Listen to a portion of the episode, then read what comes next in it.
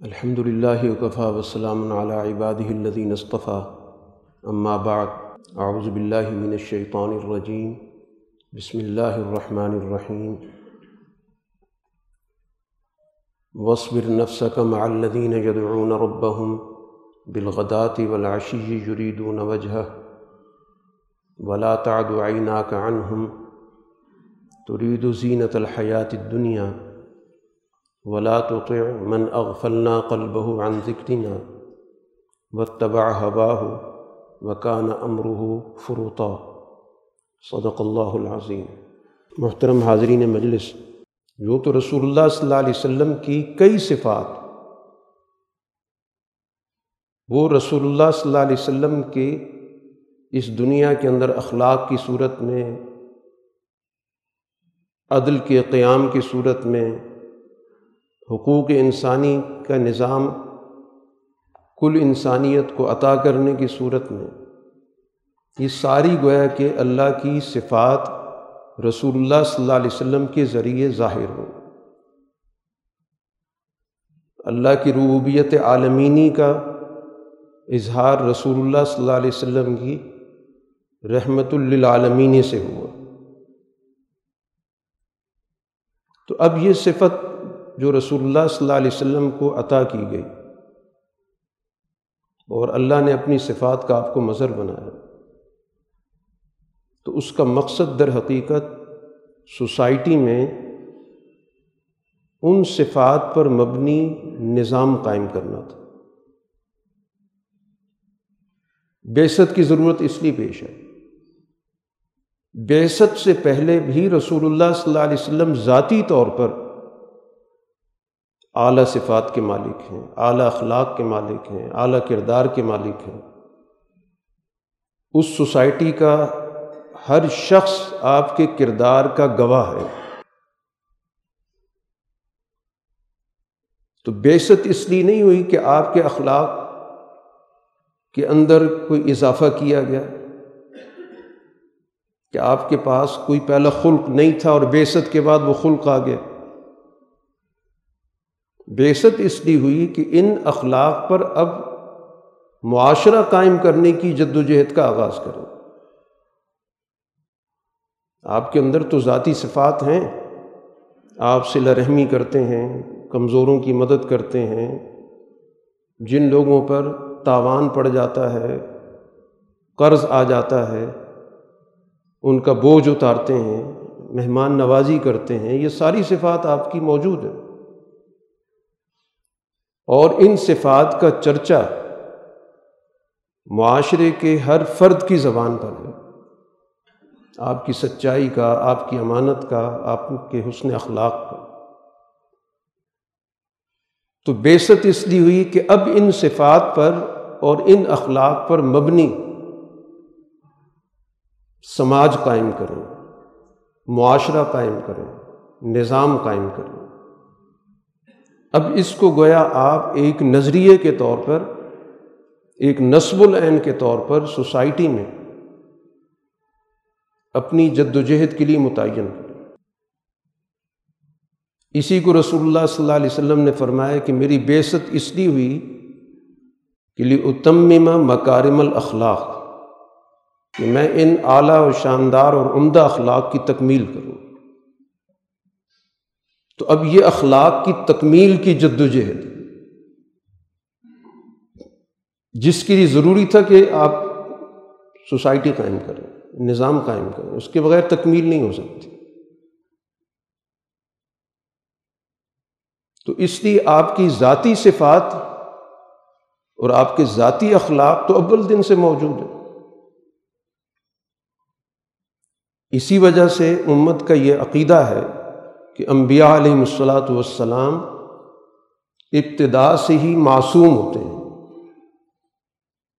اللہ تعالیٰ کی طرف سے ان کی زندگیوں کو ان تمام چیزوں سے محفوظ رکھا جاتا ہے، جن میں اللہ کی ادنا درجے کی بھی نافرمانی کا شائبہ ہو۔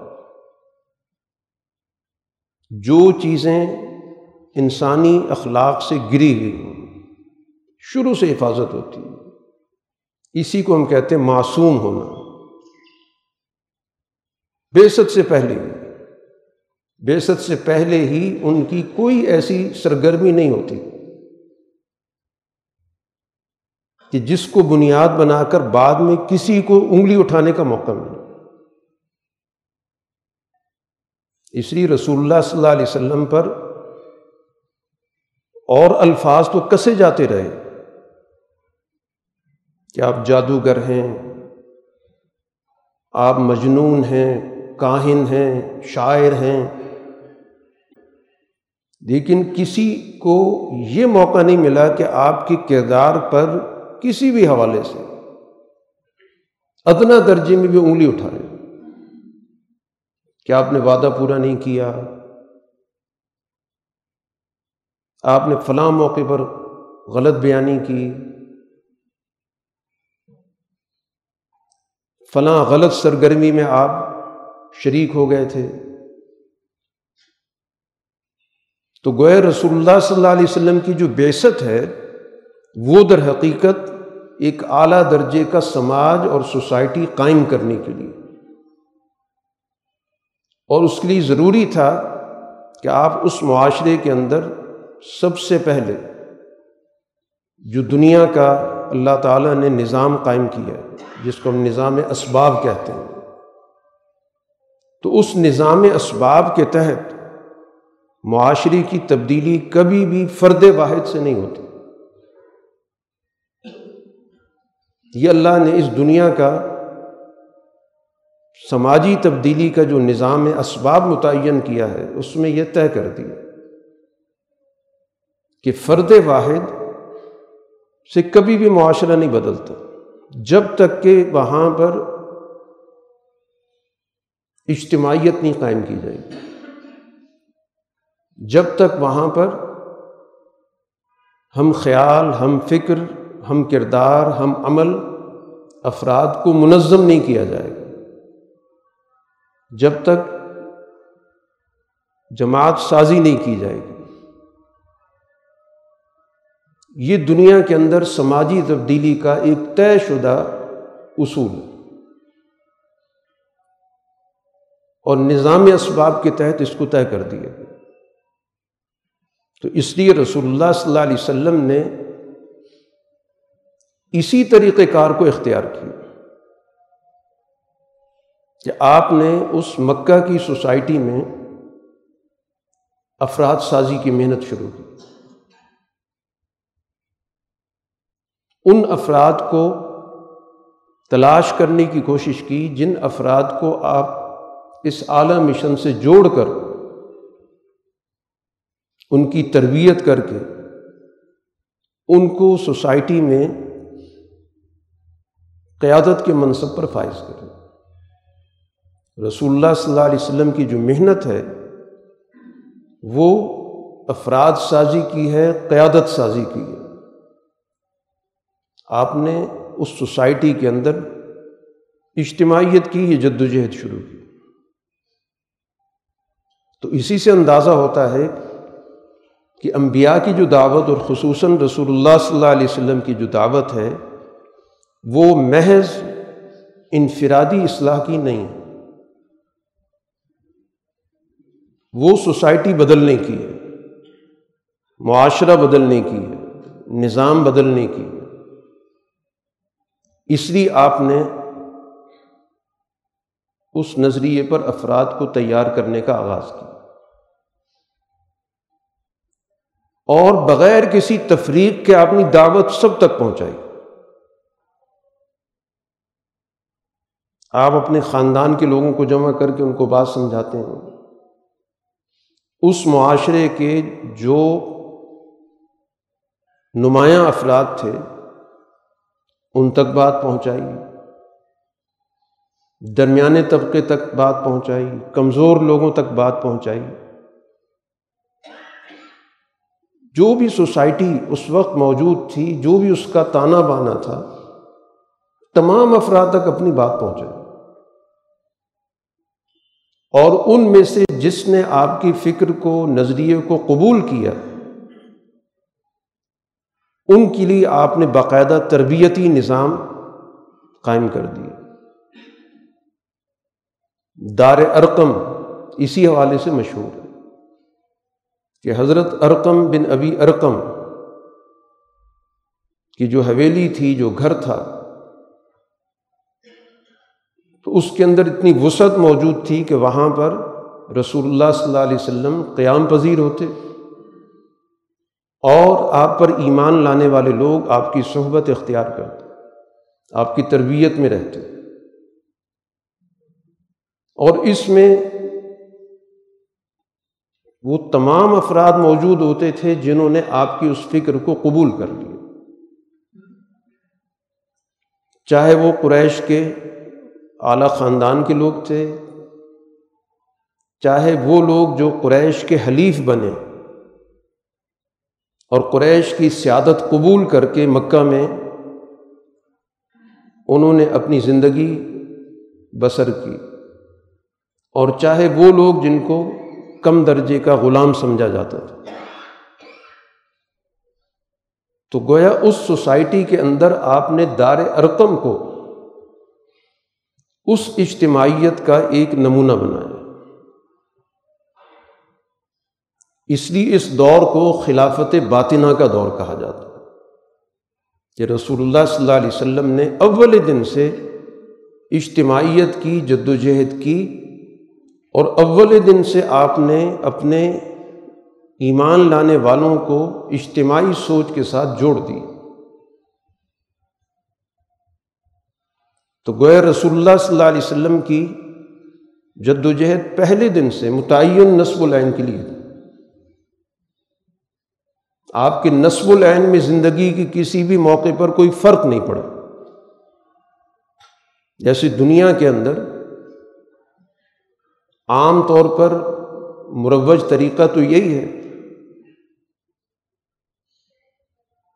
کہ قیادت کرنے والے کے ذہن میں ایک خیال آتا ہے اور پھر ماحول دیکھ کر پھر اس کے خیالات بدلتے رہتے ہیں۔ وہ صورت حال سے فائدہ اٹھانے کی کوشش کرتا ہے۔ اور بات کہیں سے کہیں چلی جاتی ہے۔ کیونکہ اس کا مقصد صرف اور صرف اقتدار ہوتا ہے۔ اپنی بالادستی ہوتی ہے۔ اس کا کام صرف اور صرف ماحول سے فائدہ اٹھانا ہوتا ہے۔ لیکن نبی پہلے دن سے ہی اپنے مشن میں یکسو ہوتے ہیں۔ اور خاص طور پر رسول اللہ صلی اللہ علیہ وسلم اول دن سے اپنے مشن میں بالکل واضح تھے۔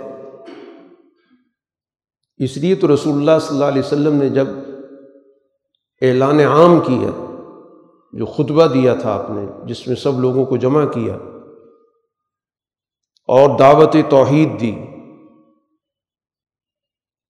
تو اس دعوت توحید کے ساتھ اس کے نتائج پر بھی گفتگو کی۔ کہ یہ دعوت توحید سوسائٹی کے اندر کیا نتائج پیدا کرے گی اگر اس کو قبول کر لیا جائے۔ تو اس لیے رسول اللہ صلی اللہ علیہ وسلم نے کہا تھا، قولو لا الہ الا اللہ۔ کہ میری یہ دعوت ہے کہ اللہ کے علاوہ معاشرے کے اندر تمام بالادستیوں کا انکار کرو۔ تمام خداؤں کا انکار کرو۔ تمام طاغوتوں کا انکار کرو۔ زندگی کے ہر شعبے میں اللہ کی بالادستی۔ اس نظریے پر میں تمہیں دعوت دے رہا ہوں۔ اور اس کے مقابلے پر جو بھی ہے، چاہے وہ سیاست کا خدا ہے، معیشت کا خدا ہے، مذہب کا خدا ہے، انفرادی درجے کا خدا ہے یا لوگوں کی خواہشات کا خدا ہے، ان سب خداؤں کو اپنی سوچوں سے، اپنے دماغوں سے، اپنی زندگیوں سے نکال باہر کرو۔ تو دعوت توحید کی دی۔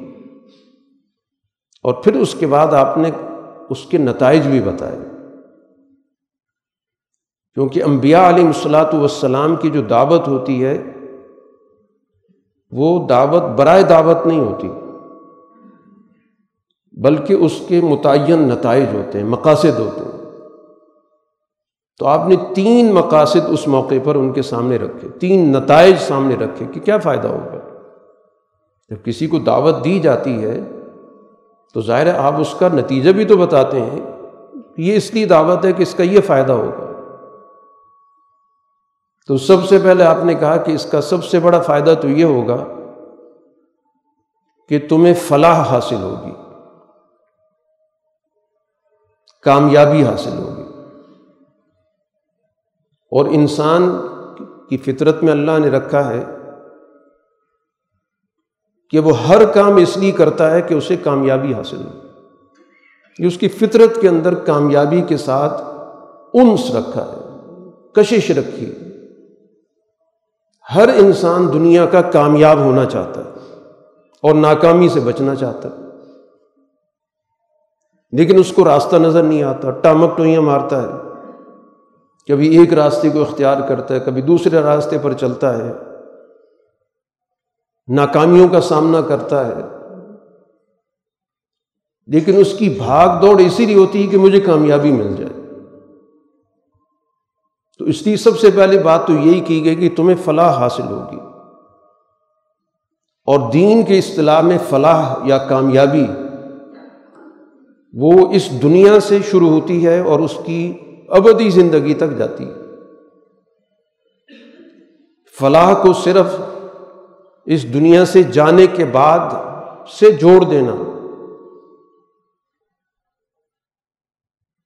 یہ تو ظاہر ان کو سمجھ آ سکتا ہے جو آخرت پر ایمان رکھتے ہیں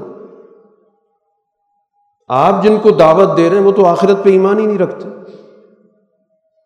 تو ان کو یہ کہا جائے کہ آخرت میں کامیابی ہوگی۔ پہلے ان کو آخرت تو سمجھائی جائے۔ وہ آخرت پہ یقین ہوگا تو آخرت کی فلاح پہ بھی یقین ہوگا۔ تو ایک ایسے معاشرے کے اندر جہاں پر آخرت کا تصور بھولا ہوا تھا۔ تو ان کو آخرت کی فلاح کا مطلب کیا سمجھ میں آ سکتا ہے؟ تو لازمی طور پر ان کے ذہنوں میں جو فلاح کا تصور تھا، وہ اس دنیا کے حوالے سے تھا۔ وہ تاجر پیشہ لوگ تھے۔ اور تاجر پیشہ آدمی کی سوچ نفے کے گرد گھومتی ہے۔ وہ تجارت اس لیے کرتا ہے، ہر روز حساب و کتاب کرتا ہے کہ اس تجارت سے کتنا فائدہ ہوا، کتنا خسارہ ہوا، اس خسارے کو کیسے ختم کیا جائے، نفع مل رہا ہے، اس کو کیسے بڑھایا جائے؟ تو اس ماحول میں جس میں تجارت ہوتی ہے، اس میں فلاح کا مطلب ان کے ذہنوں میں واضح ہے کہ ہمیں دنیا کی فلاح چاہیے۔ تو اس لیے رسول اللہ صلی اللہ علیہ وسلم جب یہ لفظ استعمال کر رہے ہیں، تو اس لفظ کا بہت وسیع معنی ہے۔ جامع تصور تو اللہ کے رسول صلی اللہ علیہ وسلم بیان کر رہے ہیں۔ لیکن اس وقت جو مخاطب ہیں، ان کے ذہن کے اندر تو صرف دنیا کی فلاح کا تصور ہے، دنیا کی کامیابی کا تصور ہے۔ اور آج ہماری سوچ فلاح کے حوالے سے یہ بن گئی کہ فلاح تو صرف اور صرف دنیا سے اٹھ جانے کے بعد ہوتی ہے۔ یہ دین دنیا کے اندر فلاح کا کوئی تصور نہیں رکھتا۔ اس دنیا میں کامیابی کا کوئی تصور نہیں رکھتا۔ آج ہماری سوچ یہ بنا دی گئی۔ اور اللہ کے رسول صلی اللہ علیہ وسلم اس آخرت فراموش معاشرے کو، ان افراد کو فلاح کی بات سمجھا رہے ہیں۔ تو ظاہر ان کی ذہنیت کے مطابق، ان کی سوچ کے مطابق ہی ان کو سمجھایا جائے گا۔ ایک ایسی بات جس سے ان کا کوئی تعلق نہیں، اس میں ان کی کیا کشش ہے؟ جو چیز ان کی سوچوں میں موجود ہی نہیں ہے۔ اس کی کیا ترغیب ہو سکتی ہے؟ اس سے انہیں کیا دلچسپی ہو سکتی ہے؟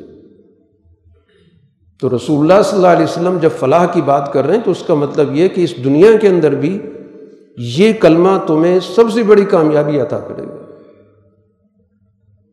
تمہاری سوچوں کے اندر تبدیلی پیدا کرے گا۔ ہاں یہ کہ یہ فلاح جو اس وقت انفرادی بن چکی ہے، خود غرضی کی بن چکی ہے آپ نے اس فلاح کو اجتماعیت کا رنگ دے دیا کہ یہ فلاح کل سوسائٹی کی ہوگی، کل معاشرے کی ہوگی، کل انسانیت کی ہوگی۔ ایک فرد واحد کی نہیں ہوگی۔ کہ اس وقت جو معاشرہ ہے وہ چند سرداروں کی فلاح اس پر موقوف ہے کہ باقی سوسائٹی ان کی تابع ہے، ان کے لیے کام کرتی ہے۔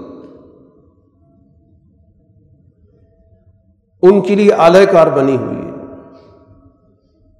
تو بہرحال سب سے پہلے تو رسول اللہ صلی اللہ علیہ وسلم نے کلمہ توحید کا جو نتیجہ بتایا، وہ فلاح بتایا، کامیابی بتائی۔ اور دوسری بات آپ نے بتائی کہ اس کلمہ توحید کا دوسرا نتیجہ کیا ہوگا؟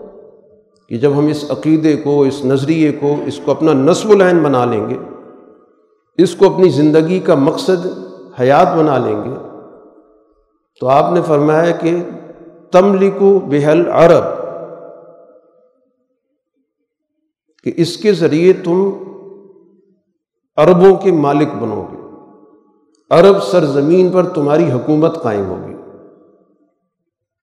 یہ اس وقت بات ہو رہی ہے جس وقت رسول اللہ صلی اللہ علیہ وسلم پر ایمان لانے والے چند افراد ہیں جو ہاتھ کی انگلیوں پر گنے جا سکتے ہیں۔ یہ اس ماحول کی بات نہیں ہو رہی کہ مکہ کوئی فتح ہو گیا ہے۔ بہت بڑا جم غفیر ہے جو دنیا کے اندر اس جم غفیر کو دیکھ کر ایک آدمی کے دماغ میں خیال آ جاتا ہے کہ ان سب کو لے کر میں کوئی حکومت بنا لوں۔ ایسی کوئی بات نہیں۔ وہاں پر تو جن لوگوں سے آپ مخاطب ہیں وہ تو ایمان آپ پہ رکھتے ہی نہیں ہیں۔ انہوں نے ابھی آپ کی فکر کو قبول ہی نہیں کیا۔ تو اس سے پتہ چلتا ہے کہ اللہ کے رسول کی زندگی کا مشن پہلے دن سے ہی واضح ہے۔ نصب العین بالکل کلیئر ہے۔ یہ کوئی ماحول کا نتیجہ نہیں ہے، ماحول کے اثرات نہیں ہیں۔ کہ ماحول ایسا بن گیا، ایک اکثریت ہے اس کے پاس، تو اب وہ بڑی بڑی باتیں کر سکتا ہے۔ اللہ کے رسول اس طرح کے نہیں حقیقت پسند ہے سوچی ہوئی بات، سمجھی ہوئی بات۔ تو آپ نتائج کی بات کر رہے ہیں کہ یہ کلمہ توحید جب قبول کر لیا جاتا ہے تو اتنی بڑی تبدیلی پیدا کرتا ہے کہ ان کو اس دنیا کے اندر غیر اللہ کا جو اقتدار ہے وہ قابل قبول نہیں رہتا۔ وہ سمجھتے ہیں کہ تاغوت کی حکمرانی کے ساتھ اس کلمے پر ایمان لانے والے اپنی زندگی نہیں بسر کر سکتے۔ ان کو اپنا ماحول بنانا ہوگا، اپنا سماج بنانا ہوگا، اپنا سسٹم بنانا ہوگا۔ تو پہلے درجے میں یہ کلمہ دنیا کے اندر اربوں کی حکومت قائم کرے گا، قومی حکومت قائم ہوگی۔ اور تیسری بات آپ نے فرمائی، تدین و بحل عجم۔ اگلے مرحلے کے اندر اسی کلمے کے نتیجے میں جتنا بھی غیر عرب علاقہ ہے، جس کو اجمی کہا جاتا ہے، تو جتنی بھی اجمی ہیں، وہ اس نظریے کے تابع ہو جائیں گے۔ اس کی قیادت، اس کی سیادت، اس کا غلبہ قبول کر لیں گے۔ یہ رسول اللہ صلی اللہ علیہ وسلم کا ایک واضح نصب العین ہے، جس میں آپ اس وقت یہ بات کر رہے ہیں کہ جب ابھی بیست کو کم و بیش تین سال ہو یہ اعلان عام ہے آپ کا۔ اور بغیر کسی تفریق کے آپ نے سب کو جمع کیا۔ جس میں سردار بھی ہیں، وہاں کا متوسط طبقہ بھی ہے، کمزور لوگ بھی ہیں، سب کے سامنے اعلان ہو رہا ہے۔ اس کے بعد رسول اللہ صلی اللہ علیہ وسلم کی اس فکر کو، جن لوگوں نے قبول کیا، آپ نے ان سب کو گویا ایک لڑی میں پرو دیے۔ تربیت اسی چیز کو کہا جاتا ہے کہ وہ جو معاشرے کے منفی اثرات ہوتے ہیں، وہ ذہنوں سے نکالے جائیں۔ جو سوسائٹی کا دباؤ ہوتا ہے، اس سے ان کو نکالا جائے۔ سوسائٹی کی جو گروہیت ہوتی ہے، اس سے اس کو نکالا جائے۔ سوسائٹی کے اندر انسانیت کی تقسیم کی سوچ ہے، اس سے ان کو نکالا جائے۔ اسی کو اخوت کہتے ہیں۔ اخوت کا مطلب یہی ہوتا ہے کہ جو سوسائٹی کے اندر تقسیم کی سوچ ہے، گروہیت کی سوچ ہے، طبقہ واریت کی سوچ ہے، فرقہ واریت کی سوچ ہے اس کو ذہنوں سے نکالا جائے۔ اور ان سب کو گویا ایک سطح پر لا کر ایک دوسرے کا بھائی بنا دیا جائے۔ اسی کو اخوت کہتے ہیں۔ کہ وہاں پر کوئی بھی فرد دوسرے فرد کو اپنے سے حقیر نہیں سمجھتا۔ اور پھر وہ تربیت اتنی ترقی کر جاتی ہے کہ ہر فرد دوسرے کو اپنے سے بہتر سمجھتا ہے۔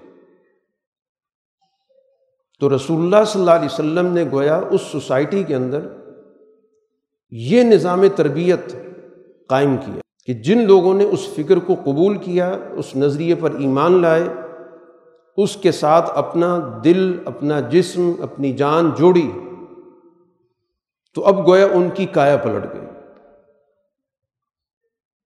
اور اس ماحول کے اندر جو آپ کی اس جماعت کا حصہ بنے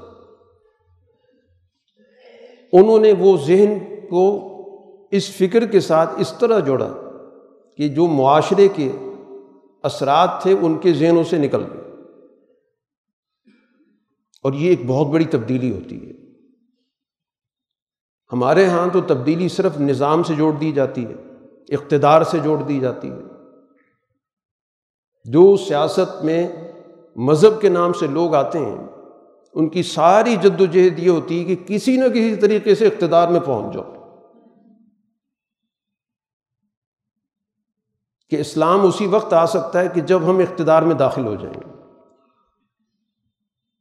لیکن جو سچی فکر ہوتی ہے وہ ابتدا سے ہی اپنی زمین بنانے لگ جاتی ہے۔ وہ ابتدا سے ہی ذہنوں کو تبدیل کرنے لگ جاتی ہے۔ اسی لیے تو اس کو خلافت باطنہ کہا گیا۔ جو خلافت ظاہر ہے وہ تو ایک سسٹم کا قیام ہوتا ہے۔ لیکن اس خلافت ظاہرہ سے پہلے خلافت باطنہ بہت ضروری ہے۔ جو خلافت باطنہ کے بغیر خلافت ظاہرہ کی، ریاست کی، حکومت کی باتیں کرتے ہیں، وہ سوائے اقتدار پرستی کی کچھ بھی نہیں۔ وہ اقتدار حاصل کرنے کے لیے مذہب کو اعلی کار بناتے ہیں۔ تو یہ لوگ گویا سیاست میں مذہب کو ایک آلے کے طور پر استعمال کرتے ہیں۔ کوئی عوام کے نام کو استعمال کرتا ہے، کوئی حب الوطنی کو استعمال کرتا ہے، کوئی لوگوں کی جو ضروریات زندگی ہے ان کو ایکسپلائڈ کرتا ہے۔ تو اسی طرح کچھ لوگ مذہب کو استعمال کرتے ہیں۔ تو یہ اقتدار کے لیے مذہب کو گویا سیڑھی بناتے ہیں۔ مذہب ان کا مقصود نہیں ہوتا۔ اقتدار تک پہنچنے کے لیے وہ ایک ذریعہ ہوتا ہے جس کے ذریعے لوگوں کو ذہنی طور پہ مفلوج کر کے کوشش کی جاتی ہے کہ کسی طرح اقتدار کے ایوان میں داخل ہو جائے۔ تو جو سچی جد و جہد ہوتی ہے وہ سب سے پہلے خلافت باطنہ کو قائم کرتی ہے۔ جس میں تربیت ہوتی ہے، جس میں اخلاق سازی ہوتی ہے، جس میں کردار سازی ہوتی ہے، جس میں سوچوں کو بلند کیا جاتا ہے، سوچوں کو وسیع کیا جاتا ہے۔ تو خلافت باطنہ کی سب سے پہلی جد و جہد ہوتی ہے۔ اور اسی خلافت باطنہ سے ہی معاشرے کے اندر نظام بدلنے کا آغاز ہو جاتا۔ ہے رسول اللہ صلی اللہ علیہ وسلم مکہ مکرمہ میں تھے۔ سسٹم قریش کے سرداروں کے پاس تھا۔ اللہ کے رسول صلی اللہ علیہ وسلم کو اس سوسائٹی کے اندر کسی بھی درجے میں ظاہری کوئی اختیار حاصل نہیں تھا۔ لیکن آہستہ آہستہ آپ ذہنوں کو بدل رہے تھے۔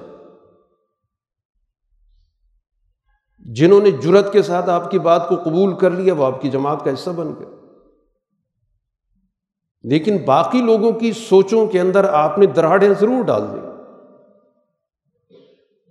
تو یوں سوسائٹی کے اندر افراد آپ کی اس اجتماعیت کا حصہ بننے لگے۔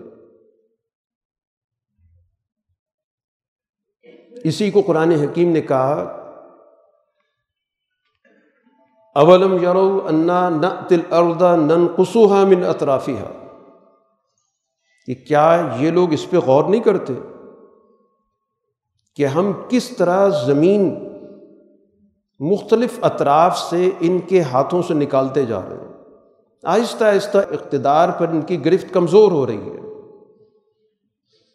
یہ مکہ میں بات ہو رہی ہے، جہاں پر رسول اللہ صلی اللہ علیہ وسلم کو کوئی ظاہری اقتدار حاصل نہیں۔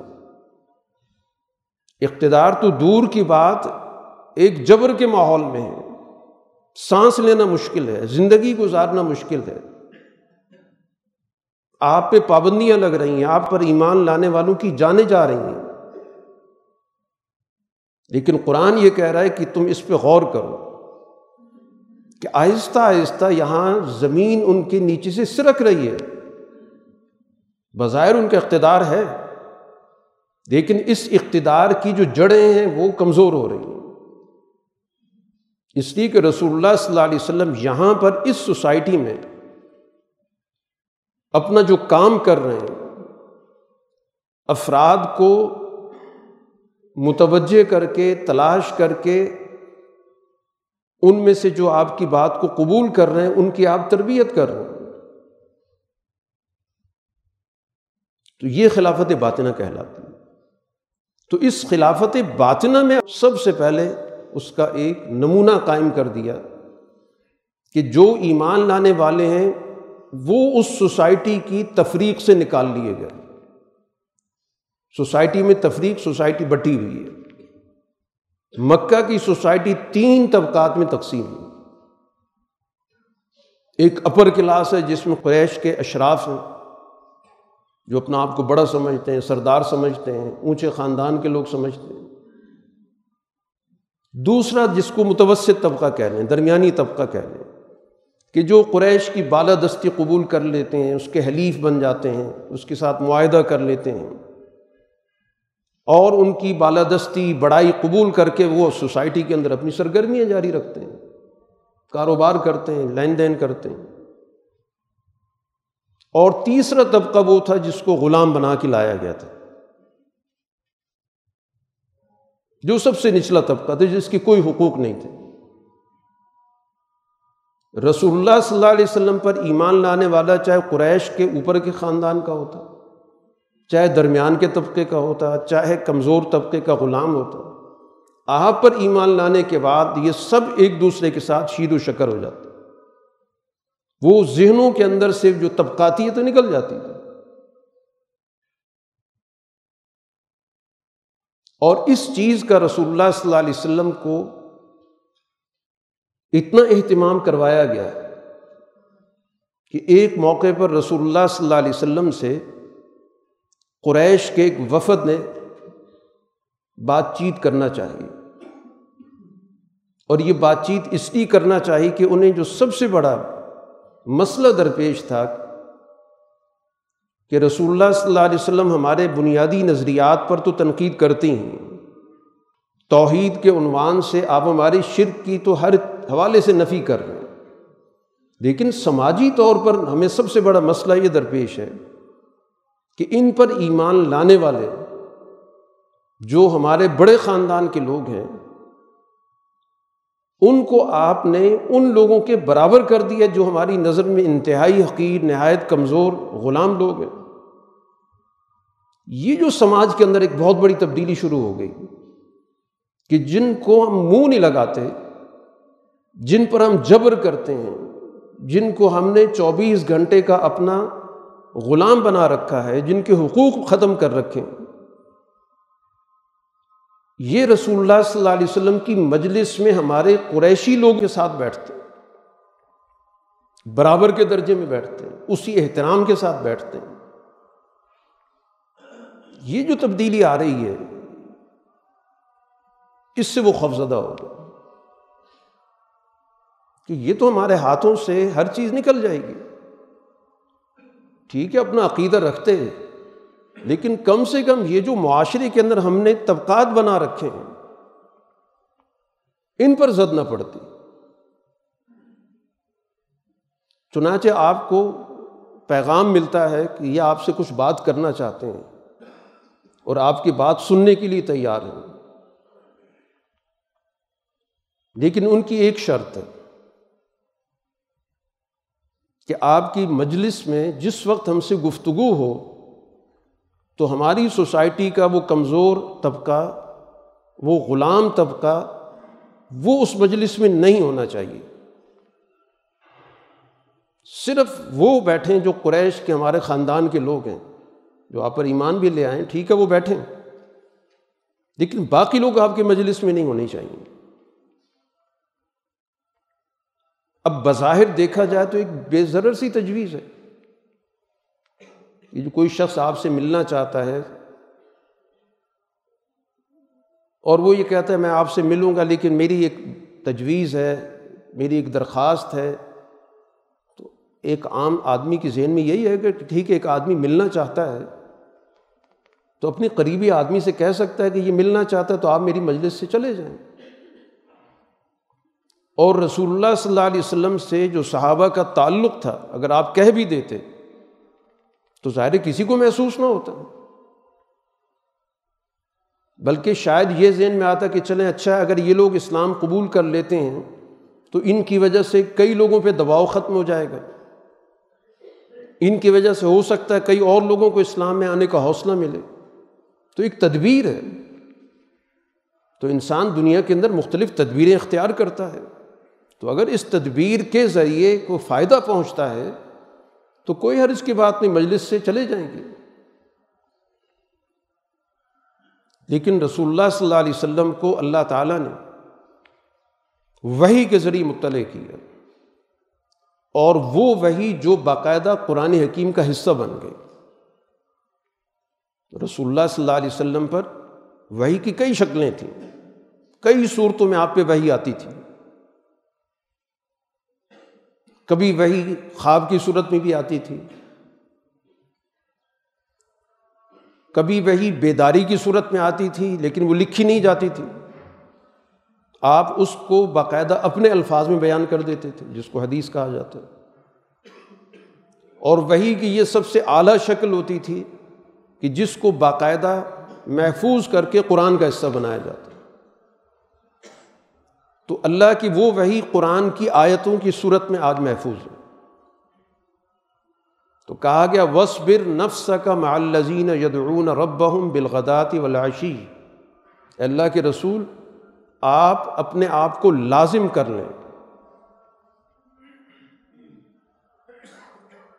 ان لوگوں کے ساتھ جو اپنے رب کو صبح شام پکارتے ہیں۔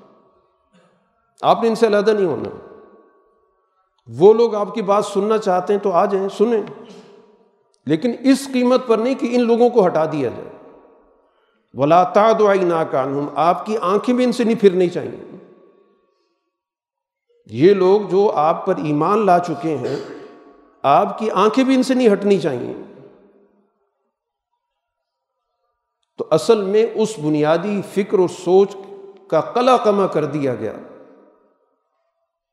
کہ یہاں پر گویا طبقاتیت، تفریق انسانیت، انسانوں کو گروہوں میں بانٹ دینا، کہ یہ تو کسی صورت میں قابل قبول نہیں اس کی قیمت پر کسی کو دین کی دعوت دینا، طبقاتی فکر کو قبول کر کے کسی سے دین قبول کروانا۔ اس تجویز کو، اس فکر کو مسترد کر دیا گیا کہ یہ اتنی بڑی اور بھاری قیمت ہے کہ یہ تو دین کے بنیادی روح کو ختم کر دے گی۔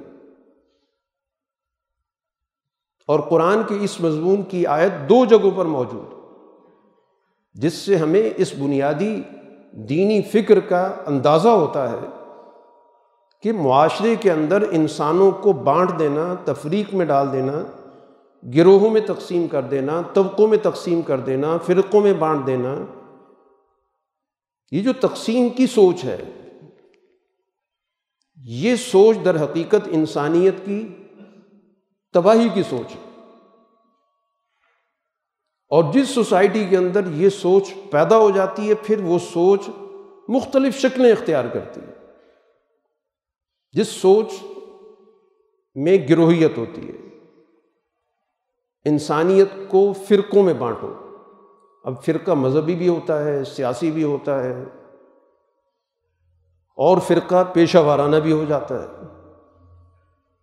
جیسے آپ کی سوسائٹی کے اندر تقسیم کی ہر شکل ملے گی آپ کو۔ آپ کی سوسائٹی کے اندر فرقوں کی، مذہب کے نام سے فرقے بھی۔ نہ صرف پائے جاتے ہیں بلکہ اضافہ ہو رہا ہے۔ ہر بڑے فرقے کے اندر بہت سارے چھوٹے چھوٹے آپ کو فرقے ملیں گے۔ نسلوں کی ایک تقسیم پائی جائے گی۔ ان معنوں میں کہ ایک نسل دوسری نسل کو کم سمجھتی ہے، حقیر سمجھتی ہے۔ زبانوں کی تقسیم پر بات ہوتی ہے۔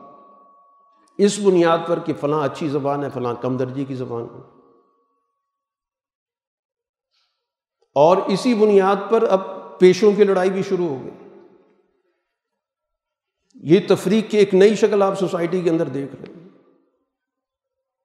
تو گویا سوسائٹی میں جب تفریق کی سوچ ہوتی ہے، تقسیم کی سوچ ہوتی ہے، تو پھر وہ تقسیم رکتی نہیں ہے۔ پھر وہ مزید نئی نئی شکلیں پیدا کرتی ہے آپ ایک تقسیم کو قبول کر لیتے ہیں۔ تو پھر دوسری تقسیم سامنے آ جاتی ہے۔ اور اس کو قبول کریں گے، پھر تیسری شکل سامنے آئے گی۔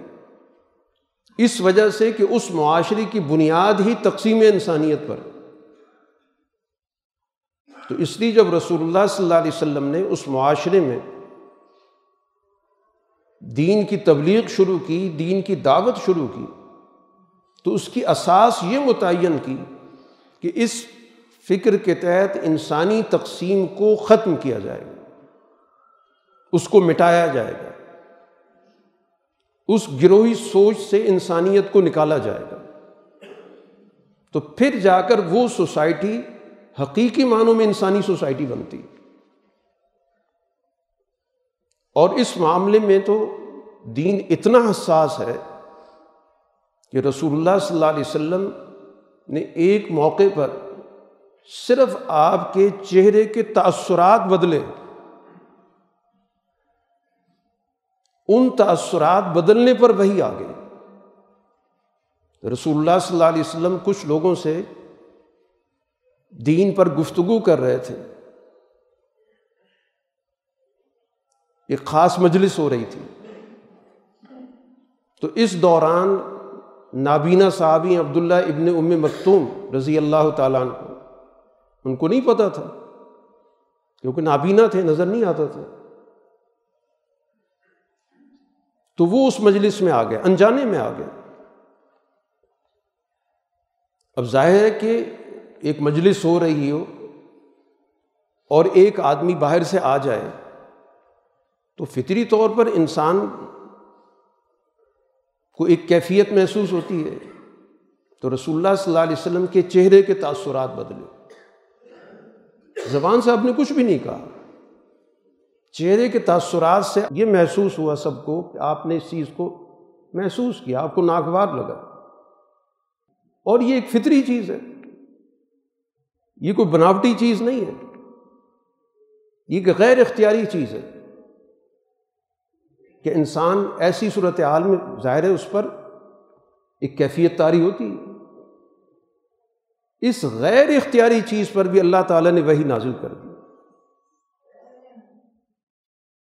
کہ آپ کے چہرے کے تاثرات بدل گئے، اس وجہ سے ایک نابینا شخص آ گیا تھا۔